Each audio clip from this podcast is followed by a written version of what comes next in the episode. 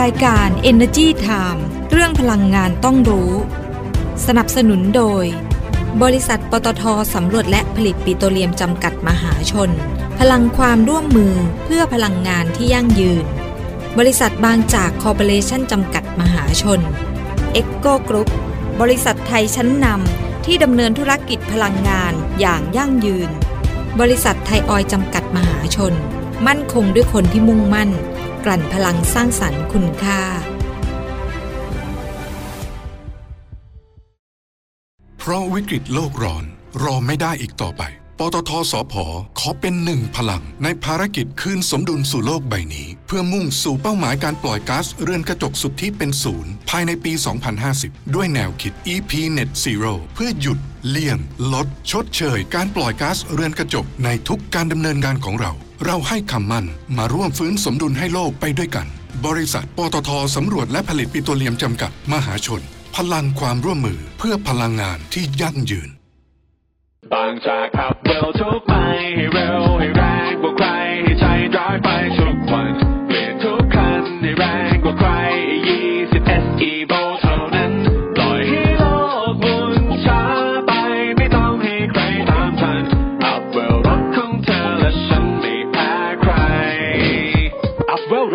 าใจบางจาก E20 S Evo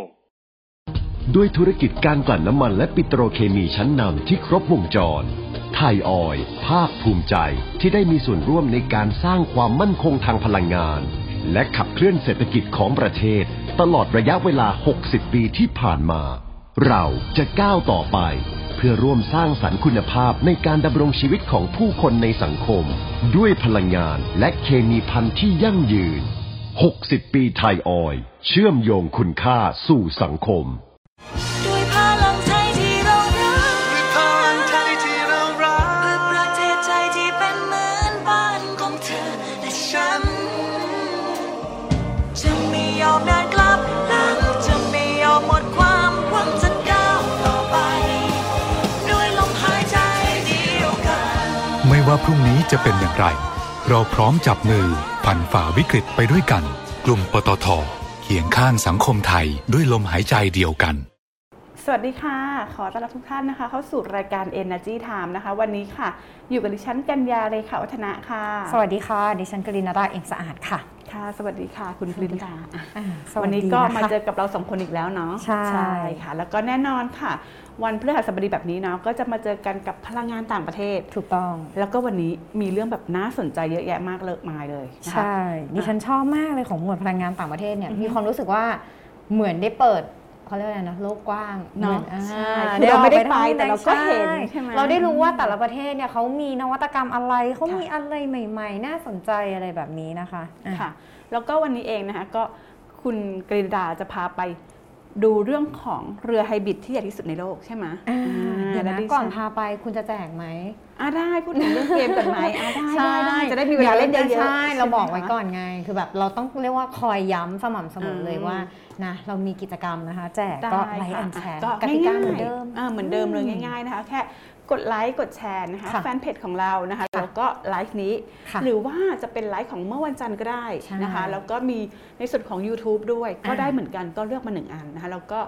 ช่วยไปกดไลค์เพจของ Eco Group ผู้สนับสนุนของเรานะคะอืมก็ค่ะเป็นบริษัทผลิตไฟฟ้าจำกัดมหาชนหรือว่า Eco Group นะคะค่ะก็เข้าไปไลค์เพจเขาแล้วก็อ่าเลือกมาหนึ่งข่าวนะคะแล้วก็แคปหน้าจอส่งส่งมาให้มาให้เราเราอ่าอืมเราจะได้เลือกผู้โชคดี แล้วก็กติของการางวัลง่ายมากอ่าอืมง่ายๆ ของรางวัลก็น่ารักน่ารักนะคะใช่เป็นเซ็ตกล่องข้าวนะคะ ก็ข้างในจะมี 3 กล่องเนาะใช่แล้วก็มีเรื่องของกระเป๋านะคะ เก็บอุณหภูมิอ่าเราสามารถเก็บร้อนเก็บเย็นก็ได้ถูกต้องาถ้าแบบว่าอยากจะเก็บเครื่องดื่มแล้วก็ก็เอาทำได้กล่เหมืองอนอกันอกอ่าทำได้เหมือนกันค่ะนะคะก็อย่าลืมนะคะเล่นกิจกรรมกับเราง่ายๆอ่าค่ะค่ะแล้วก็เรื่องต่อไปนะคะที่จะพาไปนะคะก็ตอนนี้เองเนี่ยเขาเริ่มมีอุตสาหกรรมในเรื่องของการให้เช่ารถยนต์แล้ว แต่ว่าคือก่อนหน้าเนี้ยคือมีอยู่แล้วให้เช่ารถยนต์แต่ว่า เป็นรถยนต์เครื่องยนต์สัญญาบสันดาบนะแต่ว่าอืมตอนนี้เองเนี่ยเขาก็เปลี่ยนเป็นรถยนต์ไฟฟ้าด้วยเช่นกันนะคะอ่าอ่าค่ะแล้วก็ยังพาไปทางตะวันตกเฉียงใต้ของจีนนะคะซินเปกเขาค้นพบแหล่งก๊าซธรรมชาติใหม่ๆนะคะแล้วก็หลังจากนั้นเดี๋ยวเรากลับมาประเทศไทยเราอะไปอ่าเริ่มกันเลยค่ะดีไหมคะคุณกลินดาเดี๋ยวดิฉันพาไปไกลหน่อยละกันไปดิฉันเลยพาไปเลยข้ามฟากไปถึงอังกฤษและฝรั่งเศสก่อนเลยนะคะค่ะก็ไปดูเรือไฮบริดที่ใหญ่ที่สุดในโลกนะคะ เตรียมส่งผู้โดยสารข้ามฟากระหว่างอังกฤษและฝรั่งเศสนะคะค่ะโดยตามรายงานของบริษัท Brittany Ferry นะคะเรือที่เตรียมรับส่งผู้โดยสารระหว่างสหราชอาณาจักรและฝรั่งเศสในอีกไม่กี่ปีข้างหน้าเนี่ยค่ะเขาบอกว่าจะกลายเป็นเรือไฮบริดที่ใหญ่ที่สุดเท่าที่เคยสร้างมาเลยนะคะ น่าจะใหญ่น่าดูเนาะอลังการใช่มากใช่อลังค่ะการนะคะโดยทางบริษัทนะคะกล่าวว่าเรือนะคะมีชื่อว่า เซนมาโร จะมีความจุแบตเตอรี่อยู่ที่ 11.5 เมกะวัตต์ชั่วโมง ซึ่งเป็นแบตเตอรี่ที่มีขนาด 2 เท่าของแบตเตอรี่ปกติ แล้วก็จะใช้สำหรับขับเคลื่อนแบบไฮบริดในการเดินเรือทะเลนะคะค่ะโดยทางบริษัท Brittany Ferry เนี่ยกล่าวว่าเรือลำนี้นะคะมีกำหนดส่งมอบในปี 2024 ก็คืออีก2ปีข้างหน้าค่ะแล้วก็จะมีเรือไฮบริดลำที่ 2 ที่จะเปิดใช้บริการหลังจากนั้นไม่นาน ทั้งนี้นะคะแนวคิดเบื้องหลังของเรือไฮบริดนี้เนี่ยก็คือสามารถใช้พลังงานจากก๊าซธรรมชาติเหลว ซึ่งเป็นเชื้อเพลิงฟอสซิล พลังงานแบตเตอรี่หรือว่าทั้งสองอย่างเนี่ยรวมกันค่ะโดยเรือไฮบริดที่กำลังสร้างนี้นะคะใช้เทคโนโลยีไฮบริดจากฟินแลนด์ขนาดแบตเตอรี่ที่ใหญ่นี้นะคะจะช่วยให้เรือเดินทะเลเนี่ยเดินได้เต็มกำลัง โดยใช้ใบพัดทั้งหมดเพื่อควบคุมการปล่อยมลพิษเข้าแล้วก็ออกจากท่าเรือ แม้ในสภาพอากาศเดวร้าย การขนส่งทางน้ำมันนั้นนะเขาบอกว่าผลกระทบต่อสิ่งแวดล้อมเนี่ยมันมากนะคะทำก็ไม่แตกต่างจากขนส่งประเทศอื่นๆ แต่ว่าตามรายงานของ Transport and Environment ที่มีสำนักงานใหญ่อยู่ในกรุงบรัสเซลส์เนี่ยค่ะ เรือเขาบอกว่าเรือเนี่ยเป็นวิธีขนส่งที่มีการใช้น้ำมัน แล้วก็การปล่อยมลพิษที่สำคัญในสหภาพยุโรป โดยทาง TNE นะคะก็อ้างถึงการวิเคราะห์ข้อมูล Eurostat ว่าในปี 2019 เนี่ยการขนส่งทางเรือของสหภาพยุโรปเนี่ยมีการใช้เชื้อเพลิงคิดเป็น 12.2%ของเชื้อเพลิงสำหรับการขนส่งทั้งหมด ทางสำนักงานพลังงานสากลหรือว่า IEA นะคะ ก็กล่าวว่าการขนส่งทางเรือระหว่างประเทศเนี่ยมีการปล่อยก๊าซคาร์บอนไดออกไซด์คิดเป็นประมาณ 2%ของการปล่อยก๊าซคาร์บอนไดออกไซด์เกี่ยวข้องกับพลังงานของโลกในปี 2020ค่ะซึ่งในปัจจุบันนะคะเศรษฐกิจและธุรกิจหลักทั่วโลกเนี่ยก็กำลังให้ความสำคัญเกี่ยวกับการเพิ่มความยั่งยืน แล้วก็การลดการปล่อยมลพิษ ทางภาคขนส่ง ทั้งทางเรือเองนะคะก็ ต้องจะต้องอาค้นหาวิธีใหม่ในการลดการลดปล่อยก๊าซผลกระทบอืมอ่าต่อสิ่งแวดล้อมนะคะจากการดำเนินงาน โดยเมื่อต้นปีนี้นะคะ บริษัทเดินเรือยักษ์ใหญ่อย่าง Maersk นะคะก็กล่าวกับสสำนักงานข่าว CNBC ว่าการเปลี่ยนไปใช้เชื้อเพลิงที่เป็นมิตรต่อสิ่งแวดล้อมเนี่ยจะทำให้บริษัทนะคะ ต้องมีการลงทุนในระยะสั้น แต่บริษัทก็จะมุ่งเน้นไปในภาพระยะยาวกับความยั่งยืนที่มากกว่าในระยะสั้นค่ะและทางบริษัทนะคะก็ยังกล่าวเพิ่มเติมอีกว่า ต้องการให้การดำเนินธุรกิจทั้งหมดเนี่ยบรรลุเป้าหมายการปล่อยก๊าซเรือนกระจกสุทธิเป็นศูนย์ภายในปี 2040 ซึ่งถือว่าเร็วกว่าเป้าหมายที่ประกาศไว้ก่อนหน้านี้ 10 ปีเลยทีเดียวอืมอันนี้ฉันก็อยากเห็นเนาะเพราะว่าทางเรือขนส่งทางบ้านเราเองเนี่ย ตอนนี้เขาก็มีบางส่วนแล้วที่พยายามแบบเริ่มมาใช้ไฟฟ้าด้วยเหมือนกันนะคะก็แน่นอนว่า แต่ว่ายังเป็นเรือขนาดเล็กไงยังไม่ได้เป็นเรือขนาดอ่าใหญ่ใช่ขคือของเราไม่ได้ใหญ่เท่าเขา แต่ว่าเราก็เริ่มทำเหมือนกันนะคะใช่เพราะว่าทุก ๆประเทศก็เห็นเหมือนกันในเรื่องของการลดการปล่อยก๊าซมลพิษเนาะอ่าค่ะอะดิฉันพาไปดูในเรื่องของอุตสาหกรรมให้เช่ารถยนต์บ้างนะคะ ซึ่งตอนนี้เองเนี่ยคนก็เริ่มมาให้ความสนใจบ้างแหละกลับมาแล้วนะคะอ่าซึ่งก่อนหน้านี้พอมันมีการระบาดของโควิด -19 เนาะใช่ก็ทำให้อุตสาหกรรมการเช่ารถยนต์เนี่ยลดน้อยลง ซึ่งแน่นอนว่าคือเป็นเหมือนกันทุกอุตสาหกรรมตอนนั้น คือทุกอย่างก็เกือบจะชะงักไปหมดเลยถูกเรื่องของการท่องเที่ยวเศรษฐกิจต่างๆ ก็ใช่ชะงักแต่ว่าพอตอนเนี้ยเริ่มดีขึ้นนะคะก็เริ่มจะกลับมา แต่ว่าแน่นอนว่าในช่วงก่อนหน้านั้นเนี่ยที่มีการระบาดเนี่ยก็ทำให้อุตสาหกรรมเช่ารถทั้งหมดนะคะต้องหยุดชะงัก แล้วก็ทำให้ผู้ประกอบการในอุตสาหกรรมเนี่ยเริ่มประสบกับปัญหาทางการเงินอ่าแล้วก็ค่ะไม่นานหลังจากที่ Hertz Global Holding นะคะซึ่งเป็นหนึ่งในผู้ประกอบการ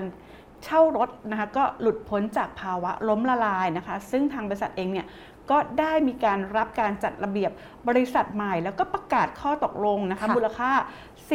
4,200ล้านดอลลาร์สหรัฐนะคะเพื่อซื้อรถยนต์ไฟฟ้าหรือว่ารถ EV ของ Tesla นะคะจำนวน 1 0 0 0 0แสนคันภายในสิ้นปี 2022 นี้นะคะค่ะก็ทำให้เราเห็นว่าการแข่งขันในอุตสาหกรรมรถเช่าเนี่ย ก็เป็นเช่นเดียวกับการแข่งขันในอุตสาหกรรมผู้ผลิตรถยนต์ไฟฟ้าต่างๆนะคะที่เขาเปลี่ยนจากเครื่องยนต์สันดาปมาเป็นรถไฟฟ้าหรือว่ารถ EV นะคะอืมในขณะที่เฮิร์ตเองเนี่ยก็อยู่ในช่วงเริ่มต้นของการเข้าสู่การปล่อยเช่ารถไฟฟ้าค่ะคู่แข่งที่ใหญ่ที่สุด 2 รายก็คือ Enterprise Holding นะคะแล้วก็ Avis Budget Group นะคะก็ได้เข้าสู่การปล่อยเช่ารถยนต์ไฟฟ้ามาก่อนหน้านี้แล้ว แต่ว่าอืมเขาเป็นลักษณะค่อยๆ เป็น ค่อยๆ ไปไปเรื่อยๆนะคะทยอยไม่ได้เปลี่ยนทั้งหมดทีเดียวใช่ค่ะไม่ได้เป็นการเปลี่ยนอย่างรวดเร็วเนาะอืมเพราะว่าการที่เราจะมาใช้รถยนต์ไฟฟ้าแบบเต็มรูปแบบในหมู่ผู้ขับขี่ของชาวอเมริกาเนี่ยต้องใช้เวลาหลายปีนะอะก็เหมือนบ้านเราก็ต้องใช้เวลาหลายปีถูกนะคะต้องถึงแม้ว่ายอดขายรถไฟฟ้าในสหรัฐเนี่ยจะเพิ่มขึ้น 2 เท่าในปี 2021 แต่ว่าสัดส่วนของรถยนต์ไฟฟ้าเนี่ยยังคิดเป็นเพียงแค่ประมาณ 4%ของตลาดรถยนต์แล้วก็รถบรรทุกทั้งประเทศเท่านั้นเองอ่าคือประชากรเขาเยอะด้วยแหละ ใช่ค่ะ โดยทางสมาคมเช่ารถบริการนะคะก็บอกว่าอุตสาหกรรมรถเช่าเนี่ยต้องเปลี่ยนแปลงให้เร็วที่สุด ในอัตราเร็วของอุตสาหกรรมเอง ก็เพราะว่ามองว่าคือจะมีเศรษฐกิจเนี่ยถ้าดีก็ต้องค่ะเริ่มเปลี่ยนต้องอืมตามไปให้ทันกันนะอืมนอกจากเทสลาแล้วทาง h e r s เนี่ยก็ยังได้ทำข้อตกลง ซื้อรถยนต์ไฟฟ้า Polestar 2 นะคะ ซึ่งเป็นแบรนด์ EV ของ Volvo แล้วก็ g ี l a นะคะจิรี่นะคะขออภัยจากจีนด้วยนะคะค่ะโดยทางเฮิร์ตเนี่ยบอกว่าบริษัทเนี่ยจะทำให้มากกว่า 30%ของจำนวนรถยนต์ที่ให้เช่าอยู่เป็นรถไฟฟ้าให้ได้ภายในสิ้นปี 24 หรือว่าอีก 2 ปีข้างหน้านี้เองอืมนะคะค่ะซึ่งปกติแล้วอุตสาหกรรมรถเช่าในสหรัฐอเมริกาเนี่ยเขามีมูลค่าประมาณ 56 พันล้านดอลลาร์สหรัฐ แล้วก็เป็นผู้ซื้อรถยนต์ใหม่ประมาณ 1 ใน 10 ของปริมาณรถยนต์ที่ผลิตได้ จากผู้ผลิตรถยนต์ทุกปีนะคะแต่ว่าด้วยปัญหาห่วงโซ่อุประทานที่หยุดชะงักลงไปก่อนหน้านี้นะคะอืมก็ทำให้มีการขาดแคลนชิปคอมพิวเตอร์ทำให้ตัวเลขการซื้อเนี่ยลดลงอืมก็จะเห็นได้จากในปี 2019 ที่ทางอุตสาหกรรมซื้อรถยนต์เนี่ยอยู่ที่ 2.1 ล้านคันนะคะจากผู้ผลิตเหลือเพียงแค่750,000 คันในปี 2021 หายไปเกือบสามเท่าตัวนะ ใช่ ลดลงมาเยอะมากพอมีโควิดนะคะแล้วก็นอกจากนี้เอง การที่เราจะเปลี่ยนมาให้เช่ารถยนต์ไฟฟ้าเนี่ยเขาบอกว่าก็ยังมีอุปสรรคทางด้านของการขาดแคลนสถานีชาร์จ EV อ๋ออันนี้เรื่องสำคัญ อันนี้มันต้องสะดวกเนาะถูคกนจะเปลี่ยนนะถูกโดยเฉพาะถูกที่สนามบินนะคะแล้วก็สถานที่เช่าอื่นๆ ไม่ว่าจะเป็นโรงแรม รีสอร์ทหรือว่าอาคารสำนักงานนะคะอ่ารวมไปถึงตามท้องถนนด้วยใช่มันต้องมีให้เขานะคะใช่ซึ่งที่สำคัญอีกอันหนึ่งก็คือทางหลวงระหว่างรัฐ มันก็เหมือนบ้านเรา ถ้าแต่จะเดินบ้านข้ามจังหวัดเขาอะ ไกลไงอ่ารัฐใช่หนึ่งข้ามรัฐหนึ่งคือแบบไกลมากใช่เพราะฉะนั้นคือถ้าไปไม่หมดมีระหว่างทางก็ก็ก็นึกภาพไม่ค่อยจะออกนะว่าจะเป็นยังไงใช่ดังนั้นเนี่ยเขาเลยบอกว่าควรจะมีการให้ความรู้แล้วก็ฝึกใช่อบรมตัวแทน และก็ช่างยนต์ของบริษัทด้วยนะคะเกี่ยวกับการให้บริการรถยนต์ไฟฟ้าใช่รวมไปถึงทำให้ผู้ขับขี่เนี่ยต้องคุ้นเคยกับความแตกต่างจากการใช้งาน ระหว่างยานพาหนะที่ใช้เครื่องยนต์สันดาปอ่ากลับมาเป็นรถไฟฟ้าอืมนะคะเออ น่าสนใจเพราะว่าอย่างบ้านเราก็ยังมีปัญหาเหมือนกันนะอืมเรื่องสถานีชาร์จค่ะคือยังมีเขาเรียกว่าอะไรอะยังมีไม่เยอะมากอืมนะ แต่ว่าตอนนี้ก็เขาก็พยายามแบบทยอยสแต่ร้างว่าถ้าเพิ่มปรับถ้าเพิ่มถ้าอย่างในกรุงเทพรื่ๆมหานครเนี่ยตามศูนย์การค้าเนี่ยเยอะนะดิค่ะฉันเห็นแทบอืมแทบแทบแทบทุกที่เลยต้องค่ะบอกอย่างนี้นะคะก็ตามหัวเมืองเขาก็พยายามเพิ่มมาขึ้นเรื่อยๆเลยเนาะทางค่ะ OR อยากลองเหมือนกันอยากลองไปลูกค้าเช่าอื่นอ่าอะไรนะรถยนต์ที่เป็นรถยนต์ไฟฟ้าอ่าที่เขาแบบให้เช่าโดยการค่ะแบบเสียเงินอะอืมอยากอยากลองใช่ไหมอยากลองอยากลองดูได้นะคะอ่านะคะอะดิฉันพากลับมาที่ประเทศจีนนะคะค่ะโดยทางซีโนเปกนะคะเขาก็ค้นพบแหล่งก๊าซธรรมชาติจากหินดินดาน นับล้านล้านลูกบาศก์เมตรอืมค่ะในมณฑลเสฉอ่าเสฉวนค่ะทางตะวันตกเฉียงใต้ของจีน โดยทางบริษัท China Petroleum and Chemical Corporation นะคะก็รายงานว่าสามารถบรรลุเป้าการผลิตก๊าซธรรมชาติจากหินดินดานได้ 530,000 ลูกบาศก์เมตรต่อวันค่ะจากหลุมซินเย่หนึ่งในเขต ฉีเจียง เทศบาลนครฉงชิ่ง พร้อมทั้งยืนยันปริมาณก๊าซธรรมชาติสำรองจากหินดินดานเนี่ยประมาณ1แสนล้านลูกบาศก์เมตร ในโครงสร้างก๊าซธรรมชาติจากหินดินดานที่ซินซินชางนะคะ ซึ่งปัจจุบันนะคะซีโนเปกเนี่ยได้จัดตั้งเขตทรัพยากรธรรมชาติจากชั้นหินดินดาน ขึ้นโดยครอบคลุมชินชางใต้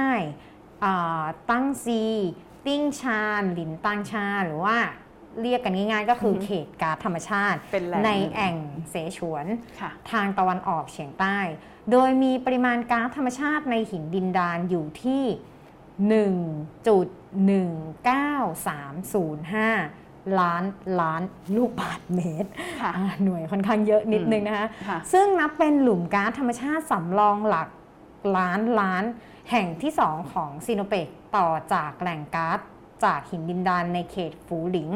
ซึ่งจะช่วยรับประกันความมั่นคงทางพลังงานให้กับประเทศจีนนะคะค่ะทั้งนี้เนี่ยหลุมซินเย่หนึ่งเนี่ยมีความลึกอยู่ที่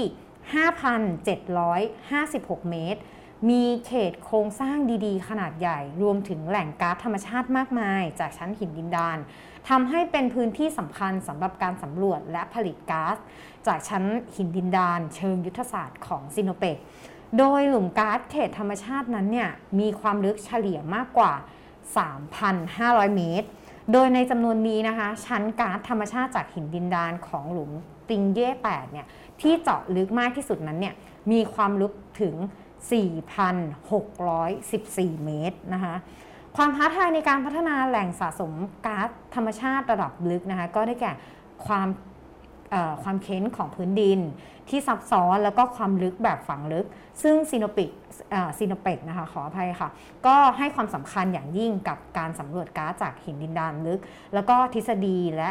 เทคโนโลยีแห่งนวัตกรรม รวมถึงเทคโนโลยีการขุดเจาะหลุมก๊าซในชั้นหินลึก ตลอดจนผลิตอุปกรณ์เครื่องมือ แล้วก็วัสดุสำหรับการขุดเจาะภายในประเทศ ซึ่งซีโนเปกนะคะก็ได้บรรลุอัตราการขุดเจาะก๊าซคุณภาพสูงเนี่ยได้ถึง 100%แล้วค่ะในปี 2560 นะคะซีโนเปกเนี่ยได้จัดตั้ง ทีมวิจัยและพัฒนาก๊าซจากหินลึกเพื่อนำร่องการวิจัยในต้งซีและหลังจากที่ได้ทำการวิจัยแล้วก็ปฏิบัติแบบครอบคลุมมาหลายปีนะคะซีโนเปกเนี่ยก็ได้สั่งสมความเข้าใจเชิงทฤษฎีเกี่ยวกับธรณีวิทยาของก๊าซจากหินชั้นลึก แล้วก็ประสบความสำเร็จในการเปิดและการพัฒนาการรักษากลไกของหลุมหินดินดานลึกในชุดลักช่วงความลึกชั้น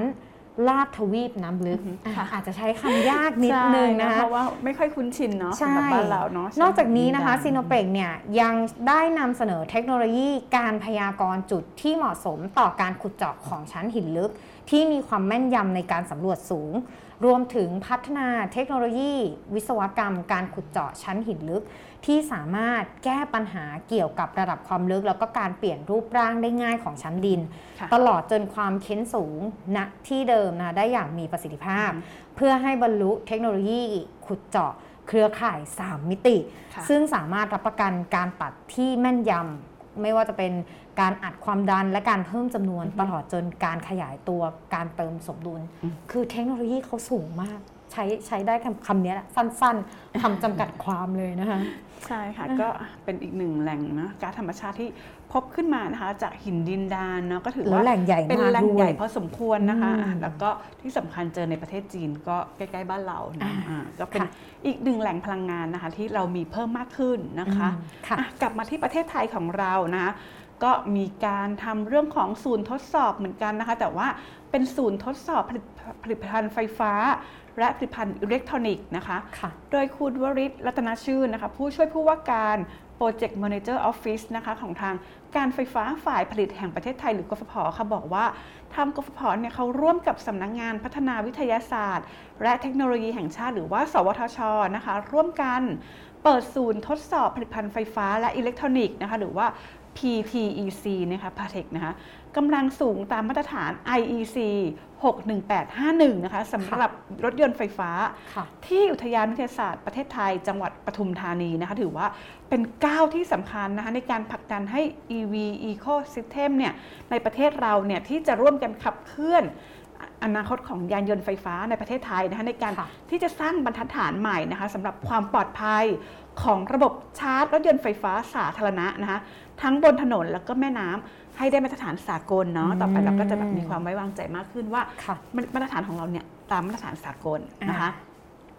ซึ่งสถานีชาร์จเนี่ยจัดเป็นองค์ประกอบหลักของ EV Ecosystem นะคะนอกจากว่าต้องมีทำเลที่เหมาะสมแล้วเนี่ยความปลอดภัยต้องมีนะคะแล้วก็ต้องครอบคลุมทำพื้นที่ทุกการเดินทาง แล้วก็ที่สำคัญค่ะ คือมาตรฐานของสถานีชาร์จนะคะที่เราต้องสร้างความมั่นใจให้กับผู้ใช้บริการ ทั้งยานยนต์ไฟฟ้าทั่วไป แล้วก็ยานยนต์ไฟฟ้าดัดแปลงนะคะอืมแน่นอนค่ะว่าสำหรับยานยนต์ไฟฟ้านะคะอุทยานวิทยาศาสตร์แห่งประเทศไทยเนี่ยเขาก็มีการทดสอบเดิมเนี่ยได้ 60 กิโลวัตต์นะแต่ว่าตอนนี้เองเนี่ยขยายการทดสอบเพิ่มเป็น 150 กิโลวัตต์แล้วนะคะก็ทำให้คนที่สนใจเป็นพันหัวชาร์จไฟฟ้าเนี่ยสามารถนำมาทดสอบได้นะเพื่อให้ได้มาตรฐานนะคะแล้วก็ยังเป็นการพัฒนาองค์ความรู้ด้วยในเรื่องของการทดสอบเครื่องอัดประจุไฟฟ้าในประเทศไทยนะคะก็จะมีการ เปิดให้บริการทดสอบเนี่ยวันที่ 15 กรกฎาคมนี้นะคะก็อีกไม่กี่วันรียบร้ยแล้วเองใช่นะถูคะกต้องค่ะอ่าอ่าดิฉันพาไปดู MotoGP ดีกว่านะคะอ่าโดยทาง OR นะคะเขาร่วมเป็นผู้สนับสนุนหลักการแข่งขันรถจักรยานยนต์ทางเรียบชิมแชมป์โลกเลยนะอันนี้ค่ะ MotoGP นะคะ โดยทางคุณจิราพรขาวสวัสดิ์ประธานเจ้าหน้าที่บริหารและกรรมการผู้จัดการใหญ่ของบริษัทปตทน้ำมัน และการค้าปลีกจำกัดมหาชนหรือว่า OR เนี่ย ก็กล่าวว่าทาง OR นะคะก็ต้อนรับเป็นผู้สนับสนุนหลัก หรือว่า Title Sponsor ในการแข่งขันรถจักรยานยนต์ทางเรียบชิมแชมป์โลก หรือศึก MotoGP 2022 ซึ่งปีนี้นะคะ ประเทศไทยเป็นเจ้าภาพนะคะอืมค่ะภายใต้ชื่อรายการ OR Thailand Grand Prix 2022 ซึ่งจะชิงชัยกันที่สนามช้าง International Circuit จังหวัดบุรีรัมย์ ระหว่างวันที่ 30 กันยายน ถึง 2 ตุลาคม 2565 ภายใต้แนวคิด Thailand to World กรังด์ปรีซ์ สุดยิ่งใหญ่ Moto GP วิถีไทยนะคะอืมค่ะที่จะสร้างความประทับใจแล้วก็ภาพจำสู่คนทั่วโลก ซึ่งก็นับเป็นปีที่ 3 แล้วนะ ที่ OR เนี่ยตอบรับเป็นผู้สนับสนุนหลัก โดยทาง OR นะคะได้สนับสนุนวงการมอเตอร์สปอร์ตไทยอย่างต่อเนื่องมาตลอด เพื่อส่งเสริมการท่องเที่ยวเชิงกีฬาภายในประเทศ แล้วก็ร่วมสร้างประวัติศาสตร์ ด้านการกีฬาให้แก่คนไทยค่ะอีกทั้งช่วยสร้างการรับรู้เกี่ยวกับแบรนด์ OR และผลิตภัณฑ์ต่างๆ ของ OR เนี่ยไปยังทั่วโลกอืมค่ะเห็นจาก ที่ OR เนี่ยได้สนับสนุนนักแข่งทั้งตัวบุคคล ทีมแข่ง หรือสนับสนุนรายการแข่งขันต่าง ๆ อย่างต่อเนื่อง ก็เพื่อที่จะเปิดโอกาสให้นักแข่งชาวไทย แล้วก็ทีมแข่งของคนไทยเนี่ยได้พัฒนาฝีมือเพื่อก้าวเข้าสู่เวทีระดับโลก ทั้งยังเป็นโอกาสสำคัญที่จะช่วยผลักดันมอเตอร์สปอร์ตไทยนะให้เติบโตไปถึงระดับโลกอย่างยั่งยืนและเป็นรูปธรรม ในการสนับสนุนสุดยอดของการแข่งขันรถจักรยานยนต์ ทางเรียบของโลก MotoGP สนามประเทศไทย ต่อเนื่องเป็นปีที่ 3 และในปีนี้นะคะทาง OR เนี่ยเขาก็หวังว่าจะเป็นการร่วมสร้างประวัติศาสตร์ครั้งใหม่ ก็เลยขอเชิญชวนนะคะอือฮึค่ะแฟนมอเตอร์สปอร์ตทุกท่านนะคะไปติดตามชมการแข่งขัน OR Thailand Grand Prix อ่า2022 ติดขอบสนามด้วยกันเลยนะคะ โดย OR เนี่ย ได้เตรียมสิทธิพิเศษในการซื้อบัตรสำหรับแฟนมอเตอร์สปอร์ตและเป็นสมาชิก Blue Card เพียงใช้ Blue Card 5คะแนนเท่านั้นนะคะค่ะก็แลกรับส่วนลด 25%สำหรับการซื้อบัตรเข้าชมการแข่งขัน OR Thailand Grand Prix เอ่อ2022 นะคะ ซึ่งจะเริ่มมีการจำหน่ายตั้งแต่วันที่ 8 กรกฎาคม 2565 ซึ่งเปิดจำหน่ายเริ่มเป็นเรียบร้อยแล้วเนอะานะคะค่ะเป็นวันแรก โดยสามารถกดรับสิทธิ์ได้ที่บูการ์ดแอปพลิเคชันนะคะสำหรับใครที่ยังไม่ได้เป็นสมาชิกนะคะ ก็สมัครได้สแล้วมัครได้เลยเนาะอ่าอืมไปสมัครผ่าน www.pttbugard.com หรือว่าค่ะจะสมัครด้วยตัวเองที่สถานีบริการน้ำมันก็ได้นะคะค่ะ อานอกจากนี้เขายังมีกิจกรรมอีกมากมายนะ ที่งานอะก็คือค่ะถ้าใครสนใจก็ไปได้เลยไปร่วมกิจกรรมได้นะคะใช่อย่าลืมนะคะว่าถ้าใครสนใจเนาะแล้วก็อยากได้ส่วนลดก็สมัครบูการ์ดนะคะอ่าถ้าใครมีแล้วก็ใช้ได้เลยเนาะอ่าค่ะค่ะยังไม่หมดนะคะทาง OR เมื่อกี้นี้พูดถึงเรื่องสถานีชาร์จ OR ก็เลยบอกว่า งั้นก็ต้องเริ่มเพิ่มสถานีชาร์จ EV มากขึ้นนะคะ ล่าสุดนะคะทาง OR เนี่ยเขาก็ร่วมมือกับทาง GWM นะคะหรือว่า Great Wall Motor ประเทศไทยจำกัดนะคะหรือว่าค่ะ GWM นะคะก็ร่วมกันทำพิธีลงนามบันทึกข้อตกลงความร่วมมือ ในการเชื่อมโยงแพลตฟอร์มนะคะระบบโครงข่ายสถานีอัดประจุไฟฟ้าระหว่าง OR แล้วก็ GWM นะคะเพื่อร่วมกันศึกษา แล้วก็พัฒนาแพลตฟอร์ม เพื่อเชื่อมโยง ระบบโครงข่ายสถานีอัดประจุไฟฟ้านะคะในสถานีชาร์จ EV Station Plus นะคะค่ะซึ่งคุณวิสนนะคะ สุนทราจารย์นะคะรองกรรมการผู้จัดการใหญ่กลยุทธ์องค์กร และความยั่งยืน บริษัทปตทน้ำมัน และการค้าปลีกจำกัดมหาชนนะคะหรือว่า OR ก็บอกว่าคือจากแนวโน้มของการใช้รถไฟฟ้ามากขึ้นอะค่ะดังนั้นเนี่ย OR ก็เลยอยากจะช่วยอำนวยความสะดวกให้แก่ผู้ใช้นะคะโดยเฉพาะผู้ใช้รถของ GWM นะคะที่เข้ามาใช้งานในสถานีชาร์จ EV Station Plus นะคะผ่านการใช้งานแอปพลิเคชัน EV Station Plus ของ OR หรือว่า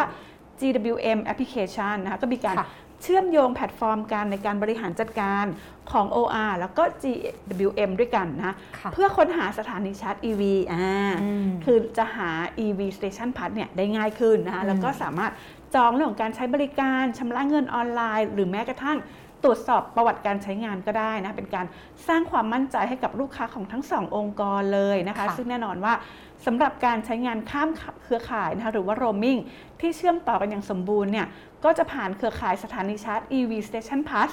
ทั้งในและก็นอกสถานีบริการ PTT Station นะคะ บอกว่าเขามีเป้าหมายที่จะต้องขยายครบ 450 แห่งภายในปีนี้นะคะอืมแล้วก็ เพิ่มเป็น 7,000 แห่งเลยนะคะภายในปีเพิ่มเยอะมาก2573อืมอะค่ะเพราะว่าพอปี 2573 เนี่ยรถ EV เนี่ยก็จะต้องแบบอื้อหือมีการขยายตัวมากขึ้นเรียกตามว่าน่าเป้าจะหมาไปยของเกือบรัฐร้อบายลเปอร์เซ็นต์แล้วแหละใช่เพราะว่าเขาก็ต้องการที่จะแบบขยายตามนโยบายอืมรัฐบาลเนาะค่ะซึ่งแน่นอนว่าความร่วมมือครั้งนี้ก็เป็นการสร้างความแข็งแกร่งให้กับทั้งสององค์กรนะคะอะแหม่ นั่นก็เป็นเรื่องราวพลังงานนะคะ ที่เรานำมาฝากกันนะคะอะต้องขอทักทายแฟนคลับนิดนึงนะคะ ก็สวัสดีทุกท่านนะคะอะใช่เพราะว่าก็สวัสดีทุกเข้าท่านมาร่วมกันเลยอ่าใช่วันนี้แล้ก็ข่าวเยอะไปหน่อย อาจจะแบบว่าไม่ได้ตอบโต้พูดคุยกับใครใช่ใช่แต่ว่าอ่อย่าลืมนะคะก่อนจากกันไปก็ยังสามารถร่วมกิจกรรมกันได้ใช่เนาะที่เราพูดเอาไว้ว่าแค่กดไลค์กดแชร์นะคะแฟนเพจใช่ของเราไลค์นี้นะคะ หรือว่าไลค์ของทุกๆวันที่เราทำมาวันไหนก็ได้เนาะอ่า แล้วก็ YouTube ก็ได้เหมือนกันนะคะค่ะแล้วก็ที่สำคัญไปกดไลค์กดแชร์นะคะของ EGCO Group นะคะแล้วก็อีกหนึ่งข่าวของเขานะคะอ่าแล้วก็ส่ง inbox มาให้เราก็จะสุ่มผู้โชคดี อันนี้ก็ได้รับรางวัลไปแล้วใช่หลาย ๆ ท่านก็บอกว่าโอ๊ยใช้ดีนะแบบอ่ามีประโยชน์นะทำรายการใช่อ่าเดี๋ยวเราก็จะหาแบบของรางวัลดี ๆ น่ารักน่ารักมาฝากกันนะคะค่ะ แน่นอนว่าวันนี้เวลาก็หมดลงแล้วแต่ว่าก่อนจะจากกันไปอะขอฝากรายการนิดนึง ดีไหมว่าเรานะคะมีหลายช่องทางอ่าไม่ว่าจะเป็นทางเพจอืมเว็บไซค่ะต์นะคะ YouTube ใช่ค่ะสปอติฟายซาวคลาวพอดแคสต์นะคะก็ในชื่อเดียวกันก็คือ Energy Time Online ใช่นะคะก็สามารถไปติดตามกันได้ แล้วก็ยังมีเว็บไซต์ thainews-online.com ด้วยนะคะอืมก็ค่ะสามารถติดตามกันได้ทุกช่องทางวันนี้ เวลาหมดลงแล้วเนาะค่ะเราสองคนต้องลาไปก่อนแล้วค่ะ สวัสดีค่ะ สวัสดีค่ะ ด้วยพลังใจที่เรารักด้วยพลังใจที่เรารักเพื่อประเทศใจที่เป็นเหมือนบ้านของเธอและฉันจะไม่ยอมเดินกลับหลังจะไม่ยอมหมดความหวังจะก้าวต่อไป ด้วยลมหายใจเดียวกัน ไม่ว่าพรุ่งนี้จะเป็นอย่างไร เราพร้อมจับมือผ่านฝ่าวิกฤตไปด้วยกัน กลุ่มปตท เคียงข้างสังคมไทยด้วยลมหายใจเดียวกัน เพราะวิกฤตโลกร้อน รอไม่ได้อีกต่อไป ปตทสพขอเป็นหนึ่งพลัง ในภารกิจคืนสมดุลสู่โลกใบนี้ เพื่อมุ่งสู่เป้าหมายการปล่อยก๊าซเรือนกระจกสุดทธิเป็นศูนย์ภายในปี 2050 ด้วยแนวคิด EP Net Zero เพื่อหยุดเลี่ยง ลด ชดเชย การปล่อยก๊าซเรือนกระจกในทุกการดำเนินงานของเรา เราให้คำมั่นมาร่วมฟื้นสมดุลให้โลกไปด้วยกัน บริษัทปตทสำรวจและผลิตปิโตรเลียมจำกัดมหาชน พลังความร่วมมือเพื่อพลังงานที่ยั่งยืน บางจากขับเร็วทุกไปให้เร็วให้เร็ว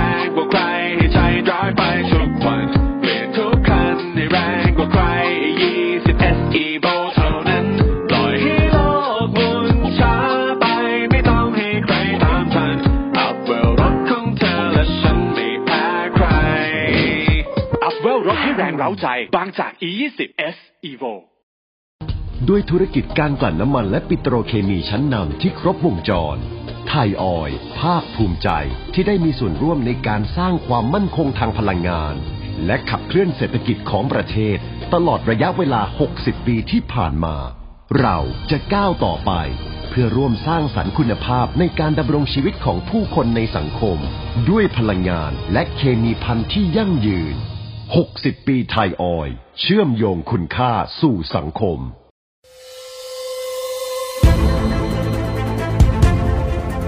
รายการ Energy Time เรื่องพลังงานต้องรู้ สนับสนุนโดย บริษัทปตทสำรวจและผลิตปิโตรเลียมจำกัดมหาชน พลังความร่วมมือเพื่อพลังงานที่ยั่งยืน บริษัทบางจากคอร์ปอเรชั่นจำกัดมหาชน เอ็กโกกรุ๊ปบริษัทไทยชั้นนำ ที่ดำเนินธุรกิจพลังงานอย่างยั่งยืน บริษัทไทยออยล์จำกัดมหาชน มั่นคงด้วยคนที่มุ่งมั่น กลั่นพลังสร้างสรรค์คุณค่า